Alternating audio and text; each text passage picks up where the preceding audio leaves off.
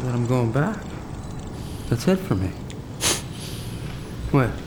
Is that what you really think? Yeah, I've got a contract. I'm, I'm going home. You're a fucking clone. You don't have Hey, shit. I'm going home. You're not going anywhere. You know, you've been up here too long, man. You've lost your marbles. What do you think? Tess is back home waiting for you on the sofa in lingerie? What about the original Sam? Huh? I'm the original Sam. I'm Sam fucking Bell. Me.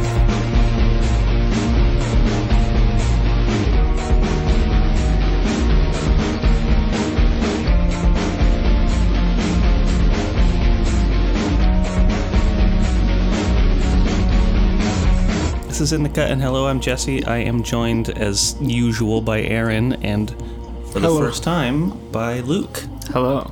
Luke uh, works for the Hollywood Theater and is a movie buff, I think it's fair to say. Oh, sure. I watch movies. I asked Luke, what's the movie he's always trying to get people to watch, if there was one, and um, I don't know, it, this doesn't have to be your final answer, but your first answer was Moon. Yeah, and I, I wondered about your way of asking that question because you said trying to get people to watch, and I was wondering if that's. I recommend movies to people. I don't know if that's the same thing or if this is like a forcible. do I have to captivate an audience? Like, you're not allowed to leave this room or you'll buy a timeshare. Yeah, I recommend Moon a lot. It's a it's um, it's a really good movie, and the reason I think I've been recommending it a lot to people lately is because Star Wars came out. And I always have to do that science fiction versus science fantasy argument with people where they're like, oh, science fiction, Star Wars. I'm like, well, that's just a bunch of uh, fairy tale stuff. Then they're like, what do you mean science fiction? It's like, well, it's something that's somewhat plausible given that uh, something happens and everything else after that seems plausible. And then, you know, a good example of that is this movie, Moon. Where there's just one kind of like uh, logical leap you have to make, or one. Yeah, you, you get you get one by. I think is you know the the idea in fiction is. Uh, I mean, and your your one by can be, hey, we live in a crazy magical universe where Right. there's whatever. Yeah, it's a long time ago in a galaxy far, far away. But in this, it's you know, it's the future. They're mining helium. Which, I, it's, from what little I know, is uh, was one of the most plausible parts of the movie is that you can actually extract. In 2009, I think it came out. 2008. Mm-hmm. 2009. That's when uh, Newt Gingrich was going to build our helium moon base. oh, And it's it's I read up on this a little bit more recently too because uh, helium three is actually being you know is on the moon's surface because of the sun's rays somehow, and uh, then harvesting it for nuclear fusion is the idea. And uh, China actually has a lunar rover right now, and they're testing out the soil for the possibility of this mining helium three. China has a rover physically on the moon right now. Yeah. Oh my god! You guys need to follow your space news. I didn't even know my, my space news now. Wow. Let's jump back a bit because I feel like hard science fiction uh, branch is you know half of the thing to talk about Sure. um, with this. Uh, but I, I do feel like Moon is maybe the most, or maybe in a certain demographic, the most recommended movie ever. And it's one that we've talked about doing for this show back when the show was only ever you and me or just two people. But I feel, I feel like there's just so many prompts that it can lead to this movie being recommended. Hmm. You know, what's what what is? I mean, I, I feel like this is maybe one of the only real science fiction movies that is not a you know action movie with science fiction trappings or a haunted house movie with science fiction trappings that has been successful at least or been uh, in the mainstream. Well, so I, I mean, you're drawing a bit of a line around what what gets to be called science fiction or not. I mean, I definitely have heard people say there's hard SF and there's soft SF, right? And I think m- m- some people might call what you call science fantasy. Other people would just call just general science fiction, and then there's a subcategory hard science fiction that this would fall into, but that the rest isn't technically ruled out from being science fiction. yeah, but those people are assholes. Okay. There really are a lot of oh. arguments about that. Yeah, where do you draw the line? And then there sometimes people say like, "Oh, well, that's not really science fiction." Moon it has like three presuppositions. because right because of pe- what people expect and what they want to get out of a movie might i mean they hear science fiction and maybe they want like wild insane fantasy like Good, good special effects is what what ninety percent of people go to see a science fiction movie is. There's going to be a blue explosion instead of a regular explosion. The just to to finish introducing um, the movie, I uh, on the off chance this is the first episode of In the Cut you've listened to, welcome, hi. But also, you should know that we immediately t- go to spoiler territory when we talk about movies, and uh, we hope that you have recently had a chance to watch or rewatch the movie that we talk about on this and all episodes. Because uh, instead of trying to recap the plot or kind of give a review of the movie, we instead like to talk about what we thought specifically worked or didn't work, or other topics related to it. So, more enjoyable podcast if the movie's fresh in your mind. So, go to inthecut.org and you can see hopefully links to ways to watch the movie. Couldn't do that with Showgirls because there's nowhere to watch an NC-17 movie streaming on the internet. So uh, if you haven't seen Showgirls before you listen to Probably that on episode- YouTube somewhere with you know funny captions or whatever. Moon, on the other hand, I think is pretty available. I don't know how you guys watched it. I happen to have the Blu-ray. I got to pull out blow the dust off of a Blu-ray disc and load it into my PlayStation 3 and play it. Uh, Moon was the first Blu-ray I ever owned. Looks looks fucking good to me. I actually signed up for Netflix DVDs again for the Oh. first time in a few years, so I could get it. It felt good, you know, getting that envelope in the mail and opening it up, and then that's the only thing I'm allowed to watch. it was satisfying. Nice, nice. So you didn't get to watch it in high definition. It was whatever DVDs tend to be capped out at, which was 480, I think. yeah, it wasn't great, but it's it's still a uh, well composed movie. So Mm-hmm. I mean, But have you seen it? Did you see it in the theater? Get a chance to see it in the theater? No, I rec- I had the movie recommended to me when um, a college friend of mine went to Antarctica to work as a janitor. And I asked him, "What's it like? Is it like The Thing?" and he said, "No, it's more like Moon." Which, having watched Moon now, I think that actually might be a bit more terrifying because, well, The Thing is obviously terrifying, but uh, the subtlety in Moon's terror is pretty extreme. Yeah, yeah, and and uh, I was lucky enough to catch it in the theater in Portland. It was really good. We also just discovered that it's playing at a theater in Portland tonight, of all times in the world. We're It's missing it right I've, now. I've never seen it at the theater in Portland, and I feel like I may be Seven, losing some seven nuance. years after uh, release, it was of all nights. The night we recorded an episode about it, it happens to be showing a one night, maybe possibly even engagement. Um, The at, uh, Academy Theater. the Um, Academy Theater. One of many fucking rad. Um, Luke, are you allowed to um, cheat on your? Uh, Oh, yeah, do you yeah, get to it's kind of sneak around expected. behind I'm- its back? I think I'm kind of required to, actually. Uh, yeah, yeah, I go see movies as at as many different theaters as I can because they are all very interesting, and I love the theaters here. It's They're one of the so best good. things about the city. Yeah, I mean the Hollywood Theater is is like a not only just a, a super awesome theater with it puts on amazing events and gets like you know the filmmaker there to talk about the film sometimes and Michel Gondry I saw there Don Hertzfeldt I saw there um, the person who made the uh, Riot Grrrl documentary came and showed it there. It was really great. And I forget sorry I forget the director's name but the I've missed almost every exciting person that comes. actually, uh, when Quentin Tarantino was there, I did, was not there. that's and, right he uh, showed up for the 70, 70 millimeter. And uh, Tommy Wiseau was there not too long ago which would have been hilarious to see. And I think the only person I was there to see in person was the uh, Canadian I think he's Canadian uh, metal rock bodybuilder guy named Thor uh, people love his movie I had no idea what it was when we showed it uh, but he was there and he's still there with like his bleached blonde hair and his tight leather pants and still play guitar for everybody and they loved it Um, but yeah, but it's also a historical site and landmark in and of itself that's like preserved this amazing building. Oh yeah, yeah. They've done a lot of work to keep everything 1926 as much as possible. And sometimes it's great, uh, and sometimes it's like, oh, you're on wheels and you can't get up the stairs. Too bad. That movie's playing upstairs only. But the aesthetics of the building are beautiful, and the programming is really cool. And they're doing another um, Buster Keaton movie soon with a live organ playing. I saw last night. It, they saw. Um, or did that happen just now? Yeah, it was uh, one week in Go West. It was a so double bad about feature, keeping up with the times. and the li- the live organist accompaniment was fucking awesome.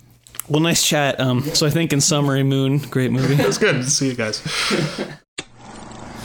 Three years is a long haul, you know, it's way, way, way, way, way too long.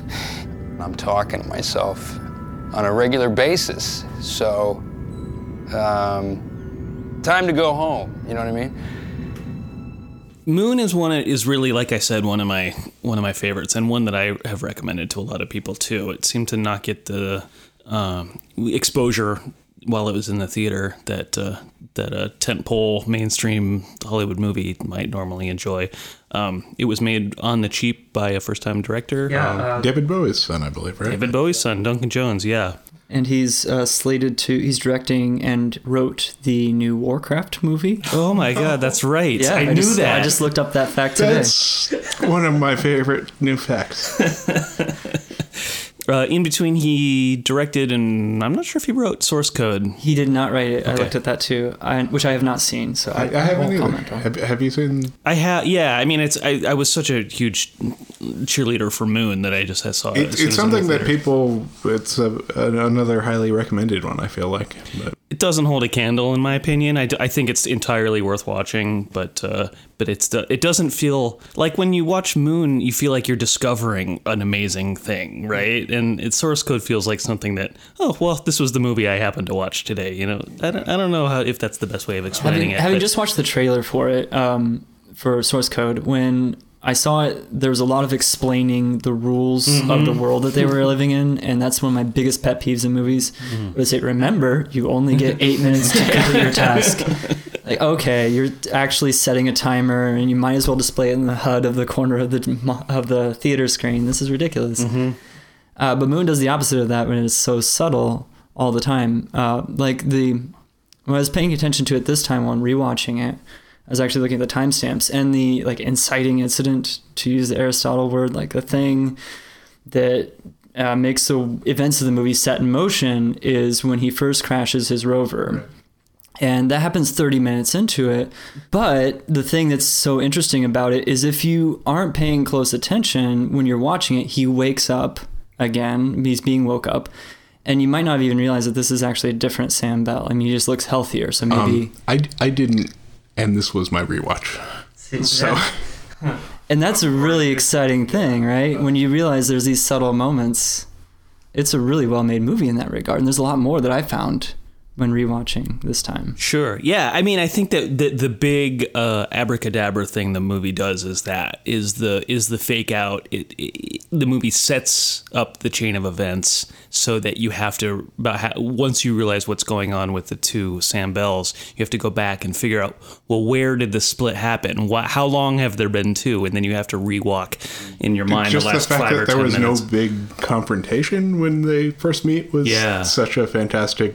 Just um, which totally makes sense character wise because they're both They're both so worried about their psychosis. yeah they're, they're, they're fucked up in their own way. They're meeting each other and uh, Yeah, and the older Sam Bell um, i- has been hallucinating people for uh, some time, and so his first like reaction to the sharing a room with another Sam Bell is to kind of whisper to Gertie, "Is there another guy in the room with us?" And of course, the younger Sam Bell discovering is having a freak out and yelling at Gertie, like, "What? Who is he? Why does he look like me?" I, yeah, I had uh, mixed feelings on the you know uh, hallucin- hallucinations being part of the thing. I do have mixed feelings about that because it's very. Um, oh, what's the movie? Andrei Tarkovsky, Solaris. Solaris, yeah, that's immediately I think is a pretty direct reference. Yeah. to, and yeah. and I, I think this was a movie with a lot of v- very clear about yeah. saying here are the influences for this movie. Sure. We're just going to take the lines from 2001. We're just Yeah, gonna well, a take lot of the of- shots yeah. were very Kubrick. Yeah, Um,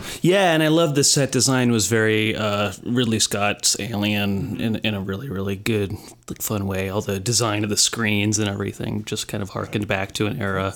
and, and I think you know the sets from Moon have actually become pretty iconic in a way. I, I There's a um, the art director who was also like the kind of special effects supervisor was also like a bunch of things. He was also the uncredited stuntman for Sam Rockwell. Like that's they had no budget and they didn't have the insurance to insure Sam, so they just snuck the special effects guy into the spacesuit for a couple of the stunts. He has a really really good blog called "They Never Went to the Moon." That's a blog, like a production blog for working on Moon, and it's it's been a really really fun read. When I was trying to look into more about this movie after I had first seen it, I found it, and I, I've been really happily following it. Of course, it hasn't been updated in many years because it's he's moved on to other things. But um, he talks about designing those sets. There's a really great post with a lot of like previs renders of those and stuff, and some of the really clever stuff he got up to because they were they had zero budget and zero time to do anything. He's like turning things in the same day that they have to get like produced to be built into the movie. But there's a lot of great stuff like the way the um the way the openings are cut in between the rooms so that you can illuminate one room with a, like an overhead skylight looking light box and have it not bleed into the next room so you can have like alternating light dark light scenes that as the as the rooms recede away.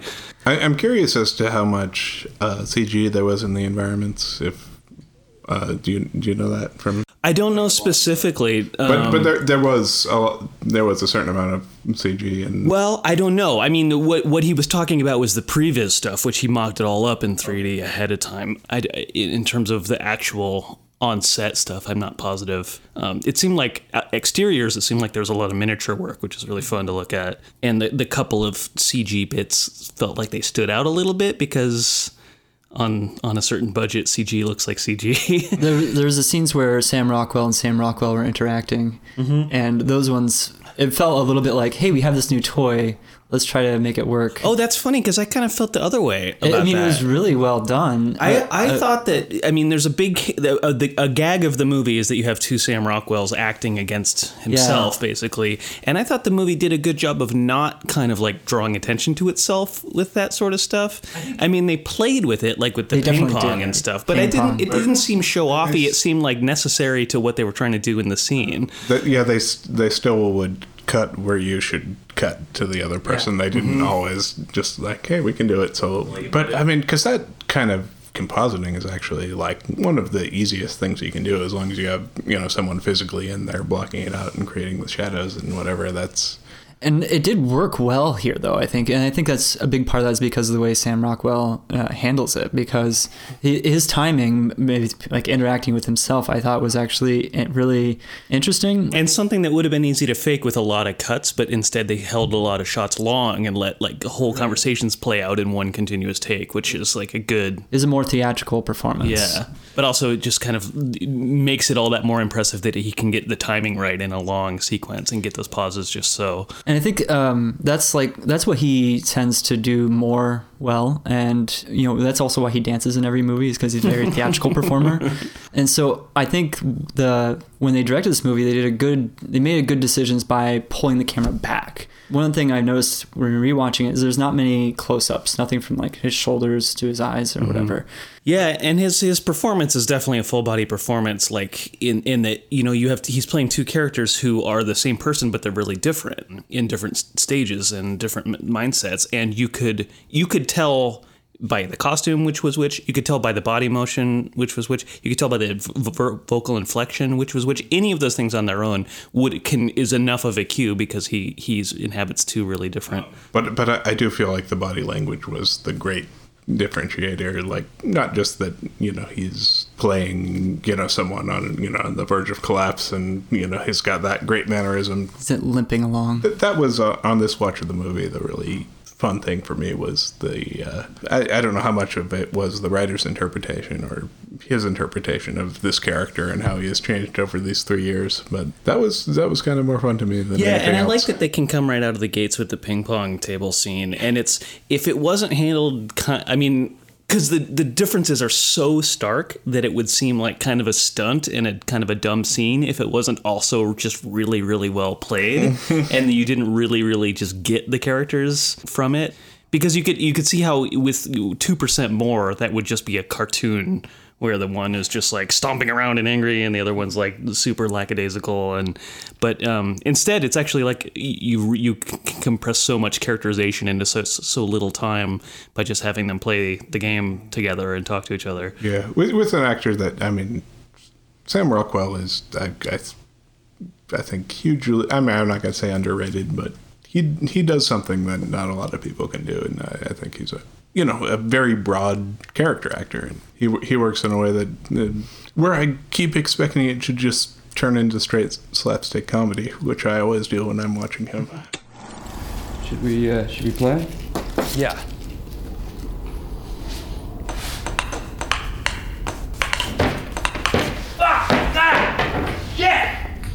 Nineteen two. Yeah. Do you want to stick? it- You want to stick your gum? You know, I think to approach this in a different way. Remember when we went to flight school? What are you doing? I'm fixing the net. It's very zen ping pong. You have to just relax. The, so yeah, that when you say that the role reversal thing happens, I think that obviously the um, primary theme of the movie is like knowing yourself better by seeing from the outside what the three years has done to you, and and the younger Sam can see what three like three years ahead of him, loo- looking three years into the future, and old Sam can see what a fucking you know brat he was three years younger. And but there's also like you know kind of like some coming to terms with who you actually are stuff in there too. But what i really like in in the role reversal stuff is that it really seems like the first half of the movie old sam is learning from young sam and the second half of the movie young sam is learning from old Sam because it, at first young Sam is just so unwilling to engage with what's going on, and in the second half, old Sam is is so like saying fuck it and giving up and not trying. Well, and then also, uh, you know, young Sam right away acknowledges the clone thing. He says, "You're a clone too," and you know, and then uh, it seems like the old Sam isn't willing to accept it as much at first. And then, uh, but it's actually the old Sam that ends up finding the room full of clones later. Right. While young Sam is uh, doing his thing out in the rover. So the, his acceptance of that fact or, or willingness to embrace that he's been lied to all this time, the old Sam, Right. is a very slow thing to happen. And that's, yeah, that's where the roles reverse again. And and I love that when we come into the idea of clones, we as the audience have no idea if this is. I mean, we don't we don't even know what the year is. Are clones a thing? This guy has been hallucinating. Uh, I mean, aside from just is this other person a thing, which is certainly a red herring that's thrown up uh, pretty strongly. Hey, we're talking about we're clones. Are, are we living in a universe where clones are a thing? Is this uh, Right. If they are clones, is it is it like these are the only clone human clones in existence, or is it something that's so commonplace and, on Earth? and also then it turns out you know these these people are but they're future, about yeah. 15 years past where they think they are that's right. so there can Yeah. be technology they totally don't know exists they can think clones are this weird clumsy technology and it turns out that 15 years later Well, my favorite part about when they figure out when they're confronting the idea that they're clones, and I think it's old Sam turns to Gertie and says, "Gertie, am I a clone?" And Gertie says, "Sam, are you hungry? Would you like me to get you something to eat?" And it's just like, oh man, it's just like growing up. You ask your mom a hard question, you get some food. yeah, and the the, re- the reveal of the nature of why there's two of them and what the hell is going on, I think, is really deftly handled, and it's handled so differently than it would be in any other movie. A because the very first idea that the movie even suggests is someone saying, "Well, we're clones." And then, so there's no real misdirection. And in fact, no other explanation is even ever floated. They just kind of sort of assume that that must be what's going on until they get confirmation. And then that is what's going on. Because they never say hallucination. I kind of think that's brilliant. Yeah it's the uh you know Because if all the second guessing was happening in my mind and not in the movie, yeah, yeah. It's, it's the writer knowing that uh you really do a red herring is to make the really obvious red herring uh Let's put it out there. it was away. right in front of you the whole time, yeah. the uh, fact that I didn't realize the clone thing when it right away was just a big slap in the face. And I watched it the second time. Um, he's wearing a shirt when he works out at the beginning that says "Wake me when it's quitting time," and when he finishes his three-year stint, they wake up another clone at quitting time. Right. Right. That's pretty brilliant. What, what's think. think the that's a uh, nice song line. that's his uh, alarm? Yeah, his song, his song. That's another one. What is it? It sings the words "I am the one and only," Oh, okay.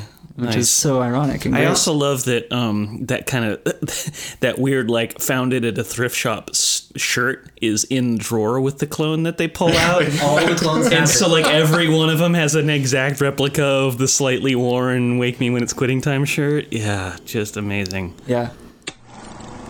Sam, can I ask how it happened? I told you I saw something on TV and I spilled boiling water on my hand. You saw something on TV. Yeah, I saw something on TV that distracted me. Is there something wrong with that, Gertie? Sam, you said it was the TV that distracted you, but when I came in, the TV wasn't on. Perhaps you were imagining things. Yeah, you think too much, pal. you need to get laid. I'm gonna go back to work. Gertie it was so cool. Gertie is one. It's it's maybe my favorite robot in any movie, possibly. Well, he has a cup holder. And he holds a cup. Uh, the, Yeah. the, the physical design, ab- absolutely wonderful in every way. Mm-hmm. Uh, but but in terms how of how AI is treated, um, I don't know. I, I feel like I need a second watch of the movie before I really. Well, it seems like Gertie has an almost human-like AI. Suggests Oh, I disagree. I think I think he's I think he one of the things that's revealed is that he's not despite the impression that we kind of impose on him as we get to know him and see that like there's more going on than he's letting on is that we put this whole conniving, you know, second layer to his persona in place. And I think one of the great reveals of the movie is that he literally is just acting on one directive which is to keep Sam safe and Yeah. whatever the interpretation of I- that in the moment I is. kind of disagree, or or maybe this is the one that I mean. I, I think he says in the end, you know, we're you know we'll just get back to our programming, and then Sam says, you know, We're not we're not programs, we're people. yeah, But I, I, what I love about that line is that Sam could be talking about himself and the other clones, or he could be including Gertie in that, Right. and I think it's left ambiguous. But, but I, I think that this there was very intentionally a lot of thought as to you know Gertie is a program that is responding as a program.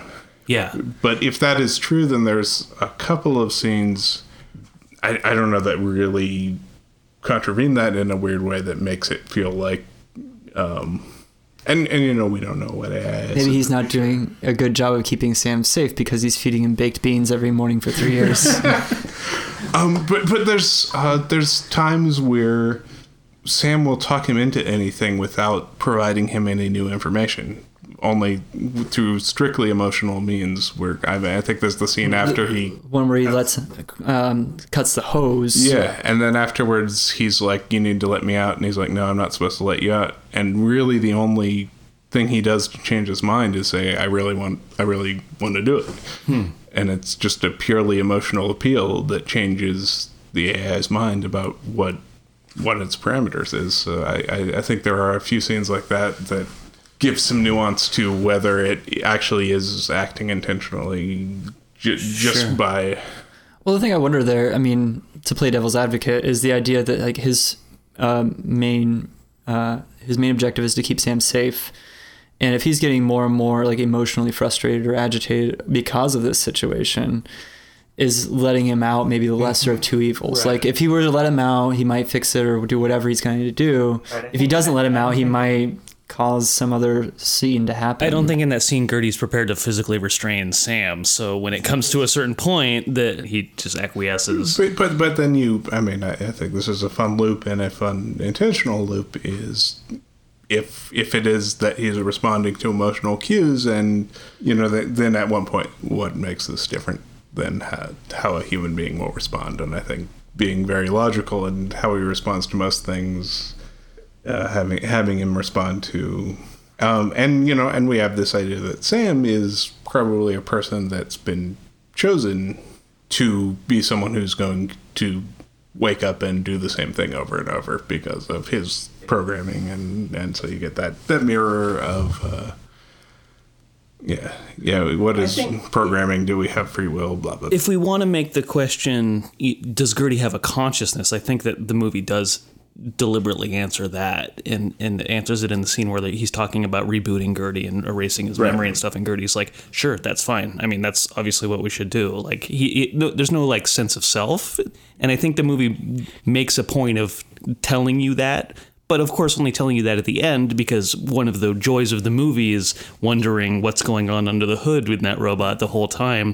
And getting the kind of the anti 2001 reveal where it seems like it's a conscious conniving you know multifaceted robot that turns out to just be a well-intentioned thing that's we're interpreting in a certain way which is kind of the reverse hal uh, where you t- treat it as a robot until you realize it's a conniving consciousness with these you know ulterior motives. ulterior motives yeah. Um, what, but yeah, he's so good, and it almost seems like too obvious to talk about the the little emotion faces thing. But it's so it put me off. The first time I saw the movie, it put me off for a minute because I'm like, that's just as hokey. Or I don't know what I how to explain my first impression of that because at this point I'm just so in love with it, and when it like offsets an emotional scene by having the little tear thing appear on the frowny face and it's like almost like They're so well done. Yeah. yeah it, somehow somehow it's like it, it takes the wind out of its own sails but in a really really satisfying way And then when it does that thing with its aperture, it's just so cute. Just Yeah. you yeah know? nice little subtle expression Yeah.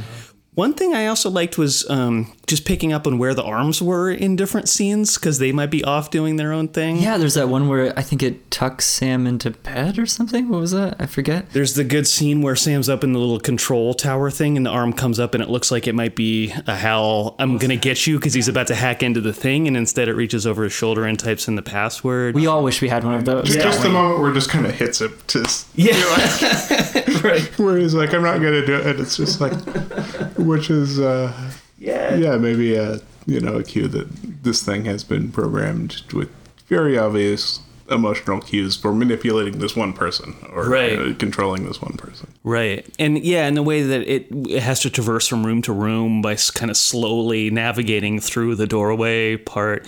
Um, but I, I, yeah, I mean, I like thinking of Gertie like it, you could almost.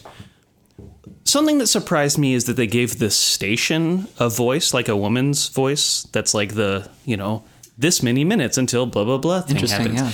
Because without that, it would be easy to just think that Gertie is the station because he has like a head and arms and they're always attached to the rest of the station. So it's sort of like the rest of the station is just his torso, sort of. Sure, yeah. he does seem to know uh, everything that's going on, so he has sensors everywhere. He, no, I think he's explicitly said not. To, Oh, you know, that only th- this knows- is a modular unit that is only recording what it is in the room with. It's not Yeah, getting in- the, the um, base, feedback from Right. the wider uh, station. It's But just in he- terms of its physical construction, it's like an inside out person almost, where the arms and head kind of poke into the torso and manipulate things. But yeah, I mean, I think he specifically says, you know, Oh, I I, this this is what happens. This is what I saw when I came into the room. He's not Yeah. Yeah, plugged yeah. into the larger information sphere. This really is a, you know, and and that I think makes the plot make a lot more sense. Where this is not the thing that's th- this is just a little thing that's taking care of Sam, and they've just programmed to do that. This is right, not it's not something that has the, the, whole larger. scheme. Um, right, and doesn't have any concept of the morality of the three-year lifespan or the waking a clone and all that sort of stuff. That doesn't doesn't even have a context for that. Um, but yeah, I, what, one thing Gertie says is I can only account for what occurs on the base, which I, I think is is telling. I mean, there's a few moments where that, that are really like elegantly and nicely revealing it as to what what Gertie is and what he's about and what he's you know what he's doing. So good, just just a joy, and of course, I mean, we, we haven't said, but I think we could probably all agree that Kevin Spacey, like, w- the movie would be so different without him doing the voice. I was Really? wondering about him, and I was thinking like it was. I mean, his delivery is fairly deadpan for most of it, and then there's run through some kind of augmentation. But um, there are some moments where there is a little bit of not just Ed Pan in there. So he definitely did do a performance. But I'm also wondering, like, if they had gotten another voice actor, like a you know, cartoon voice actor, say, how how they would have interpreted that role and how much different it would have been. I don't know that it would have been better or worse necessarily. Um, I'd love to hear it just actual machine voice flat with the same script, which Hmm. would actually be a pretty easy edit to do. Or maybe if we just had Steven Wright do the voice. Um, Just as but no, just just a- actually get someone who's not telegraphing anything. And uh, how how does the movie feel different? I'm not I'm not saying it'll be a better movie, Sure. but uh, That's how does interesting the movie feel different if uh, you know you and Sam both have to Read into everything that it's saying, like try to interpret the whole time. because I do think that you know there was a little hamminess to the we're we're we're being Hal He right did now. sound like This a is- robot for sure. He's a, he's a robot, but I'm you know I'm doing scary Hal. What was his line where he really got to? He didn't quite say I can't let you do that, but You're saying you can't let you you can't let him out of the base. Yeah, I can't let for you sure. go outside, Sam. Yeah. I'm Hal. Yeah, but I don't know. I mean, it just it. I did enjoy his He communicates such a texture to it that that.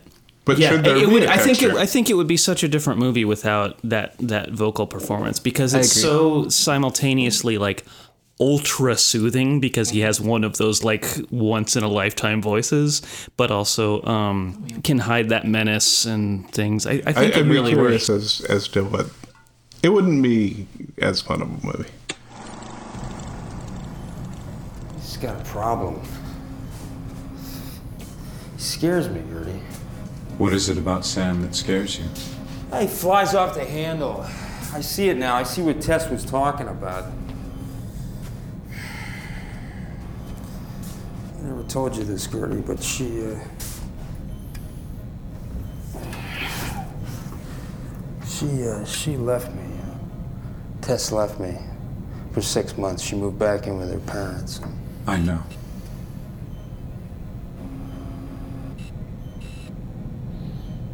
Gave me a second chance and promised her I'd change. You have changed, Sam. Hey, Gertie, since I've been up here, I've sent Tess. I've sent her over a hundred video messages. Where did those messages go? Did they ever reach her? Sam, I can only account for what occurs on the base. What about the messages she sent to me? Sam, I can only account for what occurs on the base. and of of course, because the entire thing is is like a Sam Rockwell showcase. Um, any other actor in that role would completely turn the movie upside down. Oh yeah. Could you imagine if it was Arnold Schwarzenegger or Oh God, I want I, I want to see all these movies. Um, it, it, and and thinking about it, it reminds me of the movie Pi, which was Darren Aronofsky's first film, where it's a constrained budget. I th- what seems to me a labor of love with a with a tight script that really really is a character study that you just get the right guy and carries the, the entire you hope that he carries the entire Um, movie plus Clint Mansell.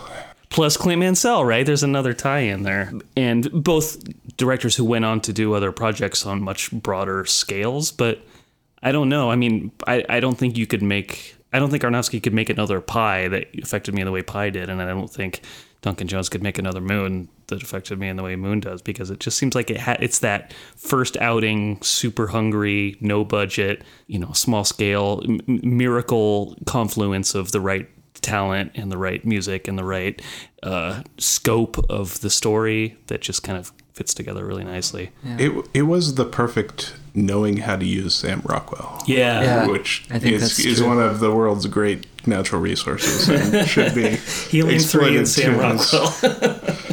But I, I did. I kind of expected a third Sam Rockwell to come in at the end, and they they didn't do it because they were. That's true. I mean, it- there's the there's the one they never woke was it on the table? Yeah. yeah, and but, he got the one line as original original Sam when he called. uh And he called home.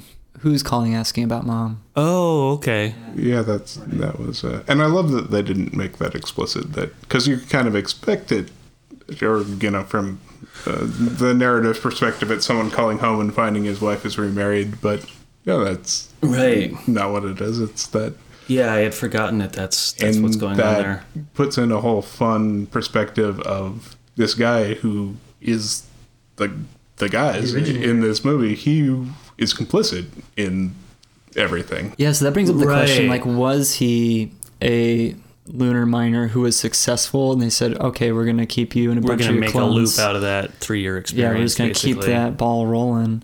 That's one of the reasons I think the movie works, even though it tips its hand. Like we were talking about, the clone reveal is telegraphed and doesn't happen like at the end of the movie is the oh my god mm-hmm. that's what was going on the whole time type Has thing to happen in the first half. Yeah, it happens real early, but it leaves so much more to like figure out and discover and understand. Like, well, where is the original? And they can dole that out. Like, what is Gertie's role in this? And they can dole that out. How long has he been here? What happens to the clones after three years? Mm-hmm. And there's still so many mysteries remaining to to reveal after the big twist comes out. That the twist doesn't have to be what the movie lives and dies by. It's the entire rest of the story that can come together And, too. and I think it was a movie that came out when when everyone was sick of the twist. Right. When uh, After we hated Shyamalan. right, pretty, pretty much. There's the idea of cloning, which is okay. So it has a few ideas that's like, okay, this has to happen in order for this world to happen. You have to get like nuclear fusion to happen with helium three as the fuel, uh, which is like kind of a possibility. Then it has to have cloning that can happen, and we're 3D printing food right now, which is like that's one step away from humans, right? Or a couple steps. And then, are there other like sci-fi ideas that we're close up on? Well, there there's um There's the too big to fail, right? They're supplying seventy percent of the energy to Earth. This right, one right. Co- space cor- station. corporate ownership of a part of the moon is, is a political thing that would have to happen. right. I mean, fusion power is going to be one of your big. That's the big one. That's yeah. the yeah, it definitely. I think the economics of the movie are all wrong, but Okay, one more thing is that um, h- how do are we pretty far from the, that level of AI and uh, being able to have a be conversant with It's the, tricky because uh, you know if you think about the number of different things that uh, Gertie does, how many different things does he actually do? Aside, I, mean, think, it, but I think the movie it means you to believe that you could ask him any question and he'll make a coherent answer to it, which we're not there yet. right. no, I, I think we will have that by whenever this movie is supposed to be. I, Okay. I think we give this movie the initial setting of uh, 15 years from now. Right. Let's say, you know, because this this is this this operation has been going on for a while, Right. And this operation has been going on for Yeah, longer when- than we know. When you go down to the room with the clones, there's uh, f- I think it was five empty drawers. So uh, uh, presumably then fifteen That's, years. I think that's a really good, interesting question, right? Because you can judge it by a couple things. The original recordings are when his daughter was first born, and then they make a point of saying how old she is in the scene when he talks with her, which is she's 15 or 16, right? so so this is 15 years past whenever the original setting is. Yeah, and the the lights around the drawers in the clone room are red for used ones and white, or I think it was white for unused ones. And there's whole like you can see, and they're they're numbered in four digit numbers. It's zero zero zero zero seven was the one they popped open. That was going to be the next one. Oh, okay, yeah. But but you can see there's meant to be you know But potentially you know, I, mean, thousands. I, I think we'll absolutely pass a Turing test in 10 years. And, Okay. Um, Interesting. uh, yeah, I don't think that's a. Uh, but can we give it the sultry Kevin Spacey voice that I like so much and you guys apparently hate? um, I don't know. They got Morgan Freeman on the GPS now. They got Snoop Dogg on the GPS. Do you know that? well, then, yeah, we're already there. What's this movie with Snoop Dogg doing Gertie instead of Kevin Spacey? See, I'm saying it's an easy edit. We can we can make these things happen. You know about Eve, right? What? I had a, we had a girl. We, Eve. Isn't she beautiful? She's my little monkey. She's our little monkey. High five.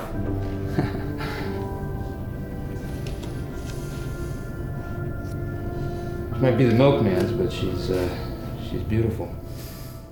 The, yeah, one of the moments that got me this time um, was when he goes back into the shower and sees where all the little smiley faces had been erased. Yeah, It's there's a there's just little things that someone thought of that that make me really like Another one I get- saw- that can blindside me. that one was really like emotionally crushing. But another one I saw that was, you know, uh, plot plot wise was really interesting was when uh, Sam number two goes uh, is getting ready to suit up and go outside for the first time to go get Sam number one, and he looks into uh, where the suit should be, and there's no suit. Here's what I love about that is because they're the same guy. Of course, they both reached for the left one first. Of course, yeah. Yeah, I love that moment.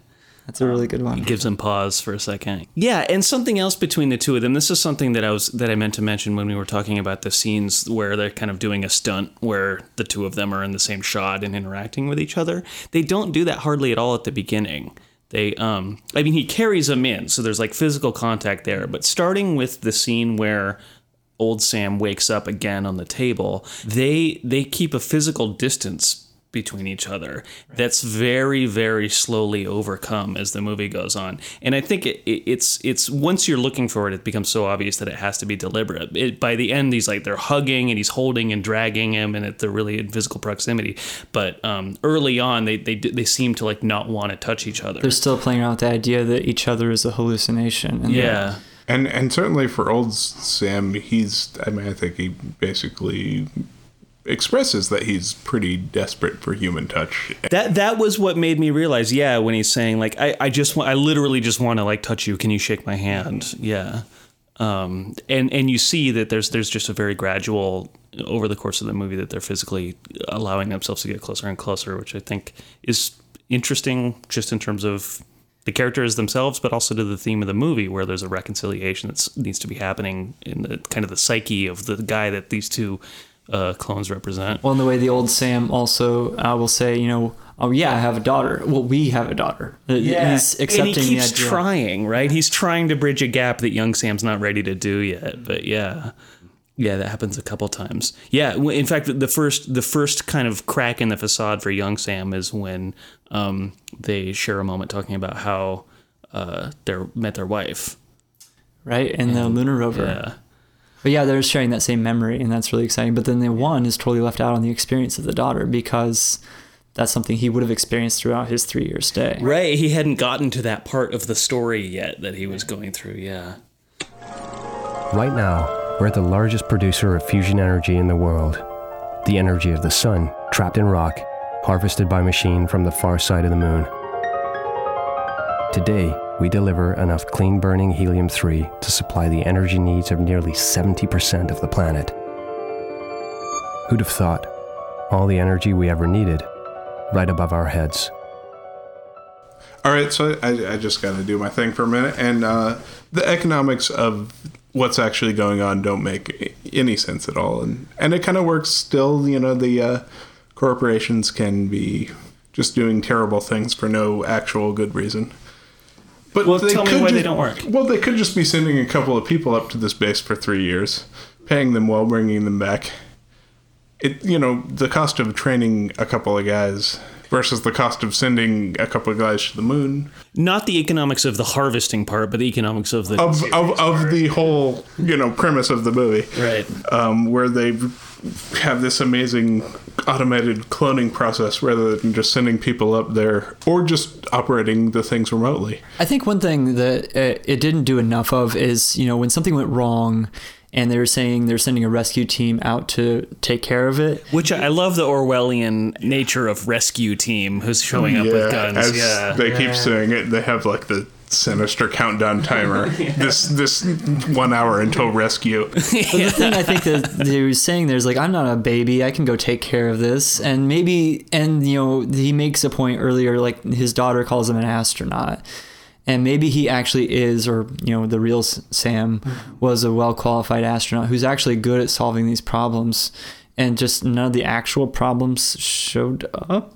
Maybe like he, maybe he is an expert at like repairing these harvesters and keeping them well run and maintained. you know this is one of those movies that's you know this is pure hard sci-fi I mean, this you, is you also have to question like how feasible is human cloning at this point? Like, is it literally as easy as 3D printing a pizza, or Well, is it an actual hard process to yeah, do? uh, is this cloning in terms of yeah sci-fi cloning where you build a body versus you, you have to, like, raise- build it you know you make an embryo you grow it for through 30 these years. 30 years and uh, Well, one thing is they, they didn't they haven't necessarily determined that this is the best way of doing it because they're so this is so early in this experiment of doing it this way that they were this they're just finding out that it doesn't work out. You get seven in and things go to shit. um, but, we do we do find out in the end that the uh, the politics of this is still horrible once they're cut Right. there are stuck repercussions just i mean just because that's a fun little fuck you but Yeah, I mean, you maybe an argument could be made that this is a this is a test program for something they want to roll out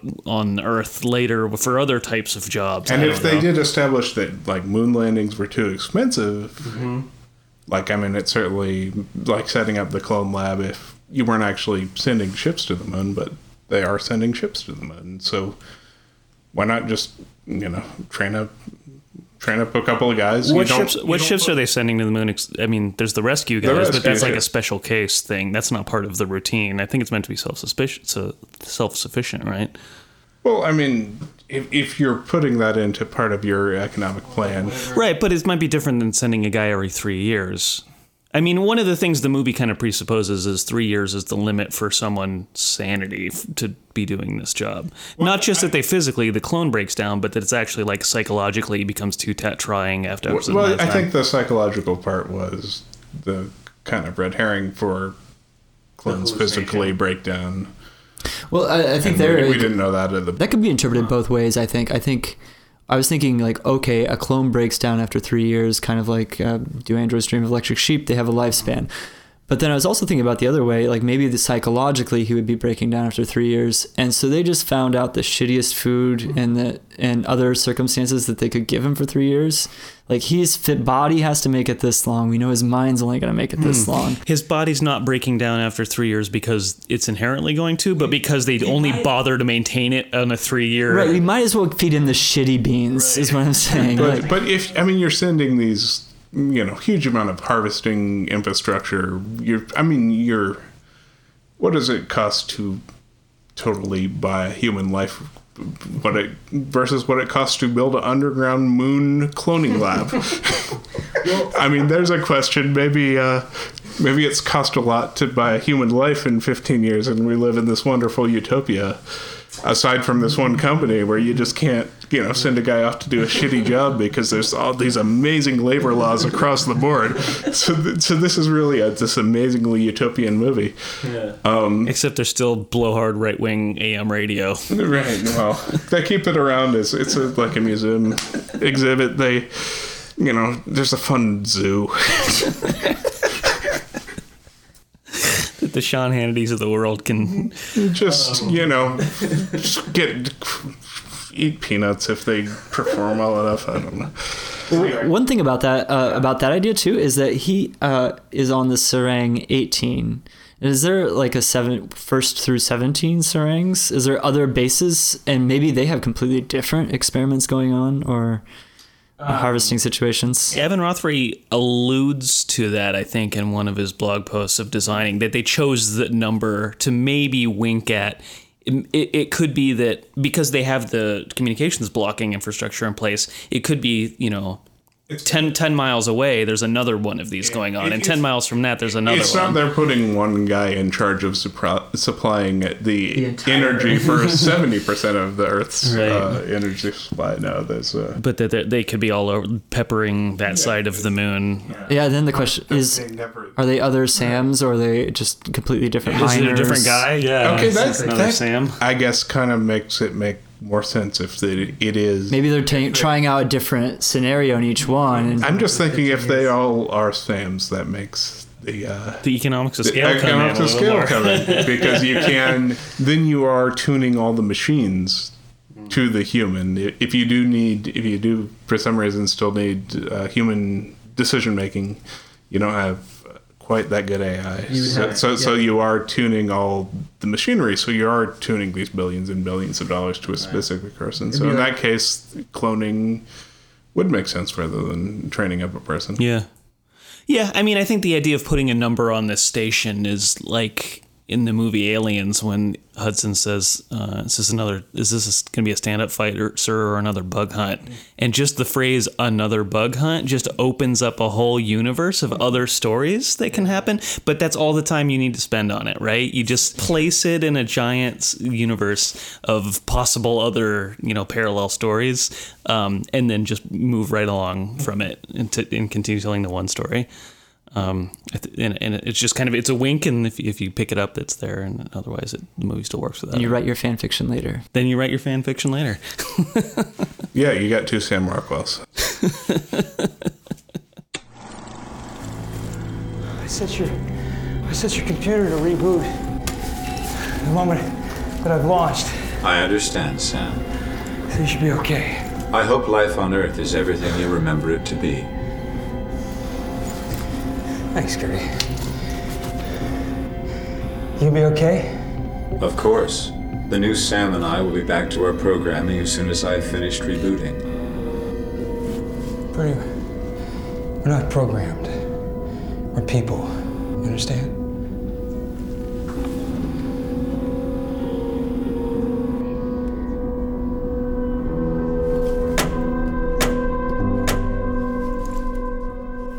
Yeah, I, I think a really beautiful movie. I thought they they used the budget really well. I thought they the shot composition was always really just delightful to look at. Um, I uh, I liked a ton of the industrial design. It seemed really practical and lived in in the way that the kind of Nostromo and Alien did, and you know lots of other kind of similar examples. Um, yeah, it's really a lush movie, and we we briefly mentioned the um, Clint Mansell score, but obviously that's a real like one of the most famous parts of the movie is this incredible What's there, I think, is really good, but I think there's too little of it because um, there's that like subtle song that's going on, on the piano that's kind of the theme of the movie, and it repeats a lot. Yeah, well, variants on it, But are that's kind what of he going always, through the whole he time. always does it in his movies. But right? if you if you got the DVD from Netflix and you fell asleep, and the menu comes up and you've been dreaming to that for half an hour, it's really awful. DVD menus are the worst. They shouldn't ever have audio in them. Um, but yeah, it's it's it kind of aesthetically really really comes together for me, and that's one of my favorite parts of the movie is that I can even just set the plot aside for a minute and just like enjoy the sensory part of the movie. Yeah, there's a lot of times where there's no dialogue at all, and you're just left with the imagery and the music, and it is really beautiful. hmm I wish it didn't end on that little radio blurb. It just leaves a weird taste in my mouth because it's not it's Yeah. not Yeah. tonally of a piece with the rest of the movie. It seems like wait, was the movie supposed to be this weird fucking uh, immigration allegory now? Because it's the thing about like he's either a maniac or an illegal alien, and that's the note the movie chooses to end on. Well, the idea that he's, uh, you know, has lost his mind, I think, is totally legitimate. Like, if somebody came to Earth and said, you know, I'm this guy, but this guy already exists, of course somebody would think he's crazy. The illegal alien thing is that. Someone wanted a little bit more of a happy ending. Yeah, I wonder if there's a there's an alternate ending where he doesn't survive reentry, but then the third Sam that we see, the one who's just waking up at the end of the movie, has an opportunity to figure it out for himself, and you leave it on that kind of potentially hopeful note. That actually wouldn't be a bad way of ending it. And you know he finally grows that mustache. And then you know the mustache is coming. Sam number three, yeah. Well, successful movie, successful chat. Really appreciate your time. Thanks for joining us. Thank you. It was fun.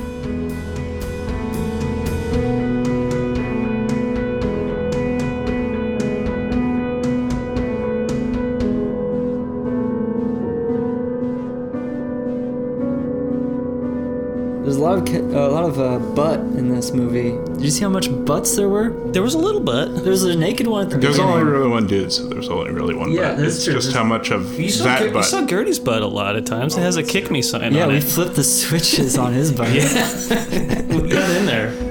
we flipped the switches on his butt.